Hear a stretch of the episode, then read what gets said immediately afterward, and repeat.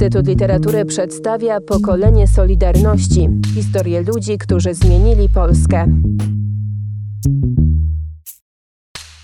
Grudzień był miesiącem, który wydawał nam się bezpieczny, ponieważ zbliżały się święta, było poważne napięcie, trudne rozmowy strasznie w Komisji Krajowej. Akurat wtedy wyjechał do Gdańska mój kolega Staszek Jałowiecki. Jeszcze nie wrócił. Wydawało się, że jeżeli będzie jakaś próba, to będzie ona nieco później, po świętach w styczniu. Ale było takie przeczucie, że tu władza idzie dość bezczelnie na zwarcie. Myśmy mieli 13 grudnia, w tym samym dniu, kiedy w nocy mnie aresztowano, bardzo ważne spotkanie. Przyjechał Włodek Jermakowicz z Społecznego Komitetu Reformy Gospodarczej i z PTE, kolega Rafała Krawczyka, kolega Leszka Balcerowicza. My zrobiliśmy w, w opolskim Nocie ważne spotkanie, na które przyszło wyjątkowo dużo osób reprezentujących aparat. Przyszli ludzie z Komitetu Wojewódzkiego nawet, z różnych urzędów i zachowywali się dość inaczej, odmiennie niż zwykle. Aż nas to zaskoczyło. Byli buńczuczni. No i tej nocy zostałem aresztowany. Miałem wrażenie, że to jest jakaś pomyłka, jakaś próba wywarcia nacisku. No ale kiedy mnie przywieźli do aresztu, no to widziałem, że to nie żadna próba nacisku, tylko jest to wspólna akcja, bo było nas już tam wielu. To się tak właściwie działo wszędzie standardowo.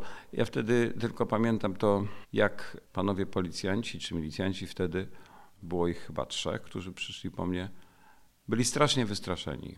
Znacznie bardziej niż ja.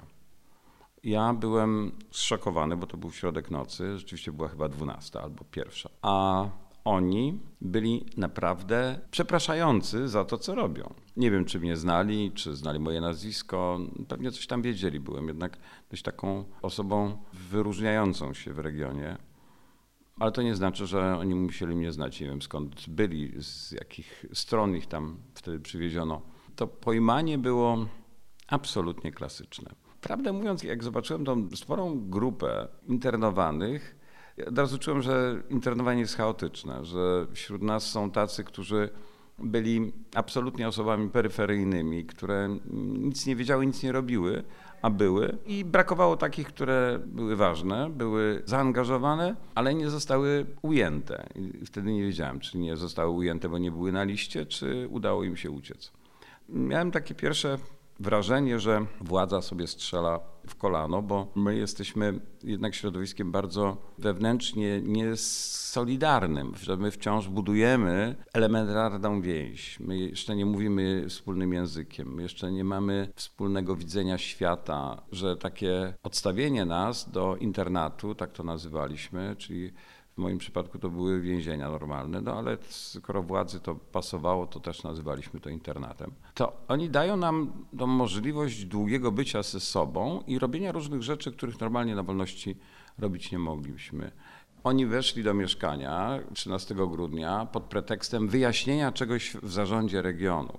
W związku z tym nie było żadnego przesłuchania. Przyszli panowie i powiedzieli, że trzeba coś wyjaśnić i że jestem bardzo potrzebny. No, że akurat o godzinie 12 czy o pierwszej w nocy to nie miało specjalnie znaczenia, więc się ubrałem. No i oni nie wchodzili w ogóle do mieszkania. Nie było wtedy z ich strony żadnej próby sugerowania, że tu o coś innego chodzi. Tu jakieś drobne wyjaśnienie i pan wróci oczywiście, ponieważ żona była bardzo tym zaniepokojona. Ja też zresztą nie byłem z tego powodu szczęśliwy. Więc zima była piękna tego roku. Był śnieg, był mróz. W celi pamiętam aresztu śledczego opolskiego. Okna się chyba nie domykały, albo szyby były wybite. W związku z tym obudziłem się ze szronem na brwiach. Siedziało nas tam wtedy w tej celi chyba z 12 osób, więc pary wodnej, którą wytwarzaliśmy, było tak dużo, że ona się natychmiast skraplała na tym, co wystawało spod koca. Ciekawe bardzo doświadczenie. Więc ja pierwsze dni od razu próbowałem konstruować jako obóz kondycyjny, że to ma być czas, który wykorzystamy do tego, żeby wyjść z więzienia lepszymi.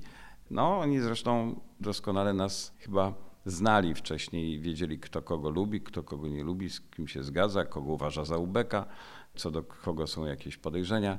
W związku z tym miks w celach był przedziwny. Mnie akurat wsadzono do jednego trzyosobowego pomieszczenia z człowiekiem, którego wyrzuciłem z pracy w dniu właśnie 13 grudnia, tylko nieco wcześniej. To nie było miłe, no ale potem trzeba było siedzieć 24 godziny na dobę z osobą, która miała do mnie niewątpliwie pretensje.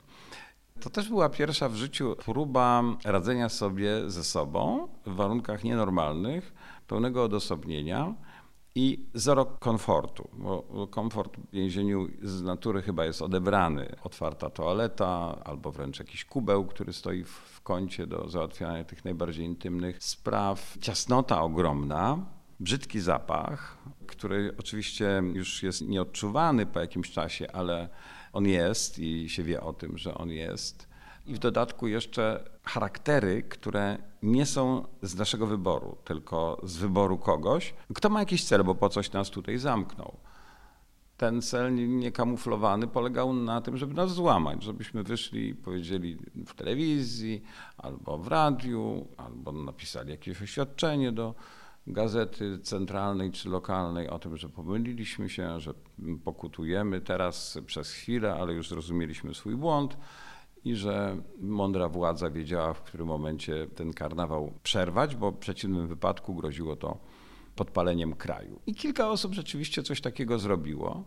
Najbardziej znane to było wystąpienie przywódcy wtedy rolników, bodajże Kułaj się nazywał ten młody człowiek bardzo. Zrobił to, byliśmy zniesmaczeni, strasznie się pamiętam obawialiśmy, że któryś z ważnych przywódców naszego związku, Solidarność, ze wskazaniem na Wałęsę, że, że może będzie przymuszany do złożenia tego typu oświadczenia. I to była ta nasza uwspólniona obawa i w tej kwestii byliśmy bardzo jednomyślni. W wielu kwestiach nie, ale w tej kwestii byliśmy jednomyślni, że tutaj nie można dawać pola i nie można stwarzać takiego przekonania o tym, że my nie jesteśmy jednością, że my się bardzo między sobą spieramy, różnimy, bo premiowana była jedność. No i oczywiście za murami więziennymi jest życie. Nieprawdą jest, że życie jest przed murem, a za murem już życie zamiera. I to jest inne życie, w związku z tym ono tworzy swoje legendy, swoje mity, swoje hierarchie. Tym mitem naszym było to, że jesteśmy strasznie ważni, ponieważ naród na nas patrzy, cały świat na nas patrzy i od tego, jak my się zachowujemy, bardzo zależy, jak on się będzie zachowywał i jaka będzie reakcja świata na to, co Jaruzelski ze swoim zespołem zrobił. Czyli takie poczucie ogromnej odpowiedzialności. I teraz znalezienie odpowiedzi na pytanie, jak to zrobić, żeby siedzieć mądrze. I tutaj już się różniliśmy, bo jedni uczyli się piosenek patriotycznych, inni wierszy, inni jeszcze dłubali, robili tak zwane fajanse i w ten sposób spędzali całe dnie i noce, robiąc znaczki pocztowe, poczty internowanych. Tu były te różne scenariusze, przez różne środowiska różnie rozumiane. I wtedy chyba te środowiska się, prawdę mówiąc, formowały, ponieważ jeżeli ktoś był narodowcem i był singlem na wolności, to w więzieniu spotkał swoich pierwszych wyznawców. Ja miałem też swój pomysł, swoją koncepcję tego, jak ten czas przeżyć, i wydawało mi się, że Samokształcenie, samokształcenie, samokształcenie. Ta formacyjna funkcja się zaczęła już w Nysie, bo pierwszym takim prawdziwym więzieniem po areszcie opolskim było więzienie, w którym siedziałem przez pół roku.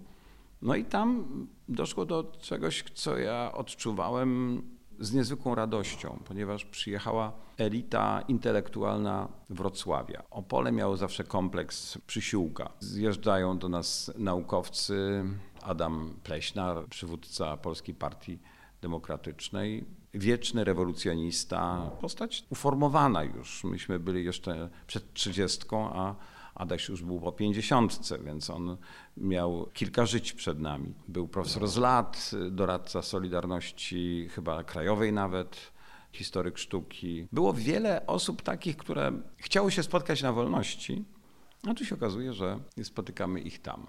Profesor Hartmann, wybitny matematyk, który był jeszcze związany ze szkołą lwowską matematyczną. No więc jak pojawiło się takie duże grono pedagogiczne, to trzeba było tylko wybrać taką celę, w której była największa zgoda na to, że ona może służyć za salę wykładową. No i się zaczęło. Na początku było tak, że cele były zamykane i byliśmy bardzo oddzieleni od siebie. Tymi jedynymi momentami spotkań były msze święte, więc wszyscy byli bardzo religijni, wszyscy szli na mszę świętą, niezależnie od tego, czy potrzebowali, czy nie, ale była okazja spotkania. No i oczywiście te msze były niezwykle ważne, bo one również wtedy dawały nam poczucie wspólnoty, choćby poprzez ten obrządek, który był bardzo wspólny i wszyscy znali słowa pacierzy i słowa pieśni. W dodatku biskup Nosol był mądry bardzo i tych kapelanów więziennych tak wyznaczył, że oni wiedzieli naprawdę, co robią. Czyli to byli pierwsi, którzy przenosili nasze grepsy, którzy się kontaktowali z rodzinami. Byliśmy im bardzo, bardzo wdzięczni i oni mieli dla nas czas. To była msza i po mszy. A później, żeby zrobić z więzienia internat, no to trzeba było te cele otworzyć. I mieliśmy otwarte cele przez kilka godzin. W związku z tym mieliśmy możliwość przechodzenia w ramach jednego poziomu więziennego. I odbywały się te spotkania w którejś z cel, także to nie były wielkie grupy. Im dalej w las, tym wolności w więzieniu było więcej. To więzienie było świetną próbą budowania i wyszliśmy rzeczywiście wzmocnieni z więzienia, przynajmniej niektórzy. Dla niektórych było straszne. I tutaj taka refleksja moja. Osoby, które nie mają predyspozycji do siedzenia, a są takie. Nie znoszą zupełnie odosobnienia, utraty prywatności. Przeżywają to tak boleśnie, że to widać, że one się strasznie męczą i że to jest odczuwany przez współwięźniów gwałt dokonywany na tych osobach. Ja pamiętam, że interweniowałem w sprawie Stanisława, nie będę podawał nazwiska, który był rzecznikiem stanu wojennego, który uważał, że stan wojenny został słusznie wprowadzony i który był bez przerwy każdego dnia proszony przez e, Służbę Bezpieczeństwa, która miała swój pokój na piętrze, na jakieś przesłuchanie. On nie chciał nam mówić, jak to przesłuchanie wyglądało. On przychodził mokry. Próbowaliśmy mu tłumaczyć, żeby on już nie próbował nigdy tam chodzić, bo on miał tą możliwość powiedzenia nie, ale on nie potrafił powiedzieć nie. Wchodził klawisz i krzyczał Stanisław, nazwisko potem, no więc on nie był w stanie nie zerwać się z łóżka, czy gdziekolwiek był i nie wyjść na jego życzenia.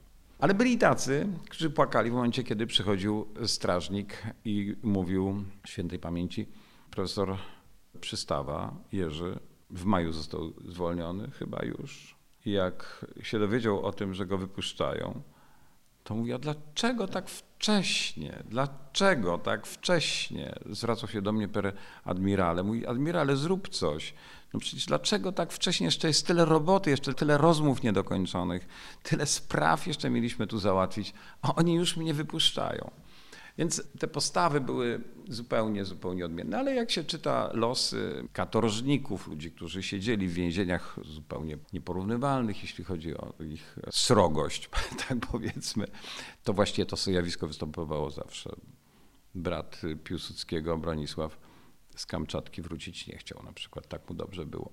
Więc ja przez długi czas i do tej pory zresztą nie poprosiłem o żadne wyróżnienie kombatanckie, nie wystąpiłem ani o, żadne przywileje wynikające z tego, że mam lata i że siedziałem, bo tego nie odbieram jako gwałt, który na przykład spowodowałby utratę zdrowia, czy wpłynął jakoś tragicznie na mój dalszy los. A poza tym nie robiłem tego dlatego, żeby ktoś mi potem płacił. O to tak na marginesie. Pokolenie Solidarności. Cykl podcastów przygotowanych przez Instytut Literatury w Krakowie.